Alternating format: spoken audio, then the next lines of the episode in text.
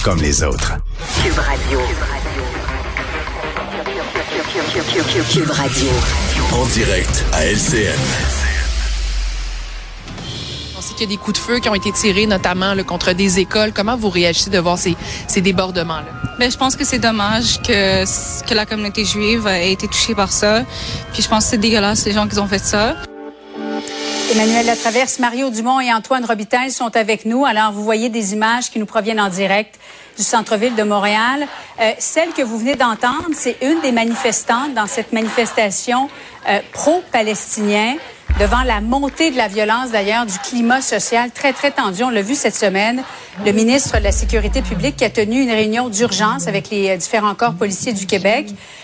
Emmanuel, que peuvent faire les autorités en évitant, évidemment, de, mettre de l'huile sur le feu?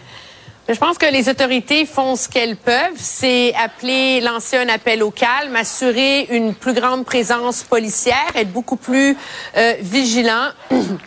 mieux protéger finalement les lieux qui sont euh, qui sont ciblés. Ce qui est de très difficile pour les autorités là-dedans, c'est que on prend l'exemple de Adil Sharkawi ou que d'autres slogans qu'on voit dans ces manifestations-là. Nous, comme citoyens, on regarde ça, on entend ça, on dit ça n'a pas de bon sens c'est euh, de l'incitation à la haine, c'est l'apologie du terrorisme. Mais la réalité, c'est que la norme légale pour arrêter des gens, pour déposer des accusations, pour plein de raisons en vertu de la liberté d'expression, est très, très haute. Et donc, c'est c'est difficile d'intervenir légalement nécessairement, mais en même temps, ce discours-là est présent dans la société et il contribue à radicaliser une partie du discours et radicaliser certains membres des communautés. Alors, je pense que c'est la raison pour laquelle tout le monde fait son possible à l'intérieur des normes, mais à partir du moment où on décide qu'au Québec, il n'est pas question d'interdire aux gens de manifester, que la liberté d'expression, que le droit de manifester, c'est trop important, mais il faut vivre avec le risque qui vient avec. Mario, qu'est-ce qu'on fait avec ce flou juridique, justement? La défense d'Adil Sharkawi, c'était de dire, je, m'adressais à Dieu, j'évoquais Dieu, euh, donc j'insistais pas les gens à la haine. Ah, moi, je vais, je vais me confesser, là, je dois avouer qu'aujourd'hui, euh, j'ai refait mon éducation sur le Canada parce que j'ignorais totalement. J'avais entendu au cours des derniers jours qu'il existait au DPCP un, flou plus grand ou une complication à porter des accusations à cause du fait religieux. Mais je me disais, voyons, discours haineux, c'est discours haineux. Là. Tu peux pas encourager à la mort des, des gens et tout ça au Canada. Euh, bien attention, euh, j'ai parlé à un constitutionnaliste ce matin, j'ai parlé à une spécialiste ici à l'émission à Cube Radio. Il y a vraiment, dans les dispositions, croyez-le ou non, tenez-vous bien, dans les dispositions du Code criminel canadien sur le discours haineux, il a été ajouté une nouvelle disposition au cours des années 2000, sous Paul Martin, sous les libéraux, pour faire une espèce d'exception lorsque c'est à des motivations religieuses, qui excuse pas tout, mais qui donne une défense supplémentaire. Si tu réfères à Dieu, si c'est religieux, là, le discours haineux est plus la même affaire. J'avoue, là, euh, j'en suis pas remis, là. J'en suis pas remis du discours haineux au Canada qui devient plus tolérable parce que, parce que là, tu toi, tu demandes pas à des gens d'aller s'en prendre aux Juifs jusqu'au dernier. Ah, je l'ai demandé à Allah. Hey, attends un peu, là, au Canada, en tout cas. Donc, donc ça, ça ne avoir une égalité pas. des citoyens. Oui. Antoine, et ça va très loin. On a vu ce chargé de cours qui a insulté des, des étudiants juifs. Bon, il y a une enquête de l'Université de Montréal. Ce cardiologue, docteur Sabat, qui s'est excusé, mais ça démontre à quel point il y en a qui sont, sont prêts à risquer gros pour exprimer leur position. C'est quand même incroyable. Oui, mais là, on, on atteint une certaine limite de la liberté d'expression, Mhm. mais d'une part par le Collège des médecins pour euh, le docteur, puis pour le chargé de cours, ben, il y a toute une série de codes de conduite, de codes d'éthique à l'intérieur des universités qui permettent de dire que oui, bon, il y a une liberté académique euh, qu'on doit respecter puis qu'on doit défendre. Là, il y a eu même eu une loi qui a été adoptée ici là-dessus parce qu'on veut permettre aux gens de, de, de s'exprimer. Euh, mais en même temps, euh, il y a aussi euh, une convention collective, euh, une un code de conduite qui dit que si vous vous comportez à l'extérieur euh, que pour et, et- et- et que ça ça, ça, ça, ça éclabousse l'institution auquel vous faites partie, même comme chargé de cours, ben là, euh, on peut prendre des mesures, on peut au moins euh, se pencher là-dessus. Puis là, c'est ça que l'Université de Montréal a fait. Euh, annuler carrément le cours de monsieur. Il y a une enquête, il va être... euh, il, il va être, il, va, il va être interrogé par euh, les autorités de l'université, mais c'est une bonne chose. Oui, il est suspendu avec solde le temps qu'une enquête euh, se, se déroule. Dossier de JE ce soir, l'endettement chez les jeunes, le nombre de faillites aussi chez les jeunes Québécois qui atteint des, des niveaux euh, effarants. Mario, je sais que tu es économiste de formation. Qu'est-ce qui explique ça selon toi? Il y en a plus qu'au Québec des jeunes qui sont endettés que les jeunes ailleurs à l'extérieur du Canada? Dans ma tête, il y a trois facteurs. Euh, L'argent qui est devenu trop virtuel. Les jeunes sont plus conscients. Puis quand je dis virtuel, ça inclut, là, tu sais, euh, tu mets des applications d'achat en ligne. Ton cellulaire est déjà, t'as pas ton cellulaire, mais ta carte de crédit est déjà dans ton cellulaire. Fait que, tu pitonnes un peu un vendredi soir après deux bières, tu dépenses.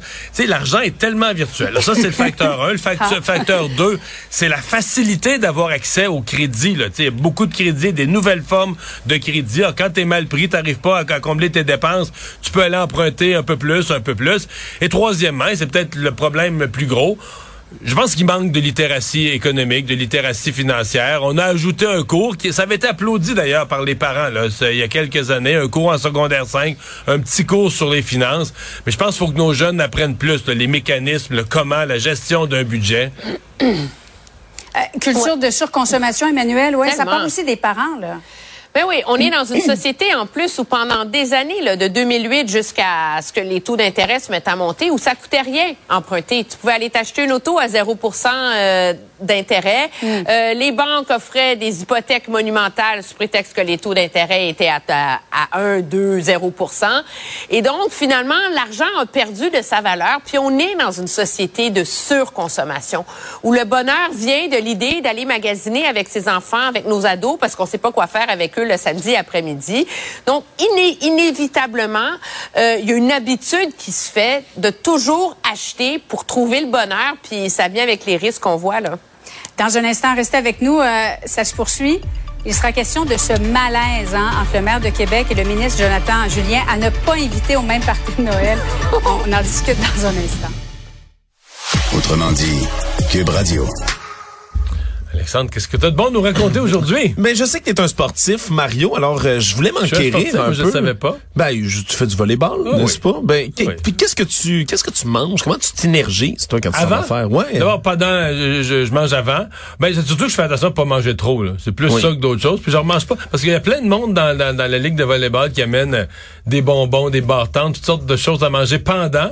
Mais moi, euh, j'aime pas ça manger pendant. euh, Je... Puis manger du ketchup? Pendant que tu t'entraînes, c'est quelque chose que, Manger que tu serais prêt à faire. Peu. Ça donne des. Écoute, là, je suis vieux, moi, là. Ça donne tout ce qui donne des brûlements d'estomac. Tu prends surtout pas ça quand tu fais de l'exercice. Ben écoute, peut-être que tu as raison, Mario. Du moins, c'est ça sur quoi s'est penché le New York Times. Parce que figure-toi donc, la compagnie de ketchup bien connue Heinz, là, qui est connue de par le monde pour son On ketchup, son beau ça, produit oui. rouge, ben Heinz a sorti une nouvelle publicité la semaine dernière dans laquelle eux argumentent que pour faire de la course, mais à la place des petits gels d'énergie que certains prennent en plein milieu, ben vous seriez mieux de prendre les petits maudits sachets, là, tu sais, pauvrables de ketchup que Si tu t'as un trouves si t'as un t-shirt blanc, c'est, je, je mettrai en garde. Ben moi, je sais pas comment tu fais pour ouvrir ça en courant, mais dans l'annonce, on voit des coureurs de par le monde qui ont leur petit sachet de ketchup, qui sortent ça, qui prennent ça, en disant, ben voyez... Y qu'ils mangent un sachet de ketchup en courant. Oui, exact. Des petits sachets comme ça amenés sur la route. Parce qu'il y, a- il y a du sucre. il y a- Ben, eux disent, il y a des glucides, c'est ça qui va vous aider. Le ketchup Heinz, on est là pour les coureurs de par le monde, puis ils fournissent même sur leur site internet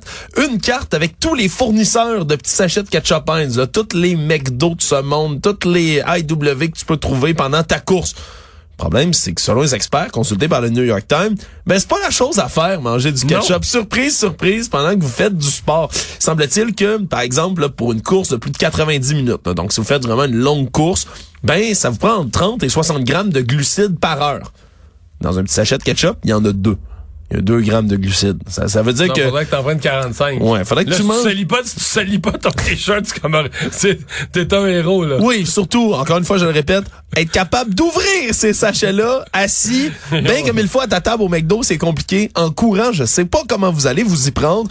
Semble-t-il que non seulement ça, mais il y a trop aussi de sodium dans un sachet, 90 mg de sodium dans un sachet. Et les brûlements d'estomac, Mario, je suis content que tu l'aies amené, parce que ça aussi, Ah oui? ça a été amené en disant... Bon, je suis pas vieux, c'est normal.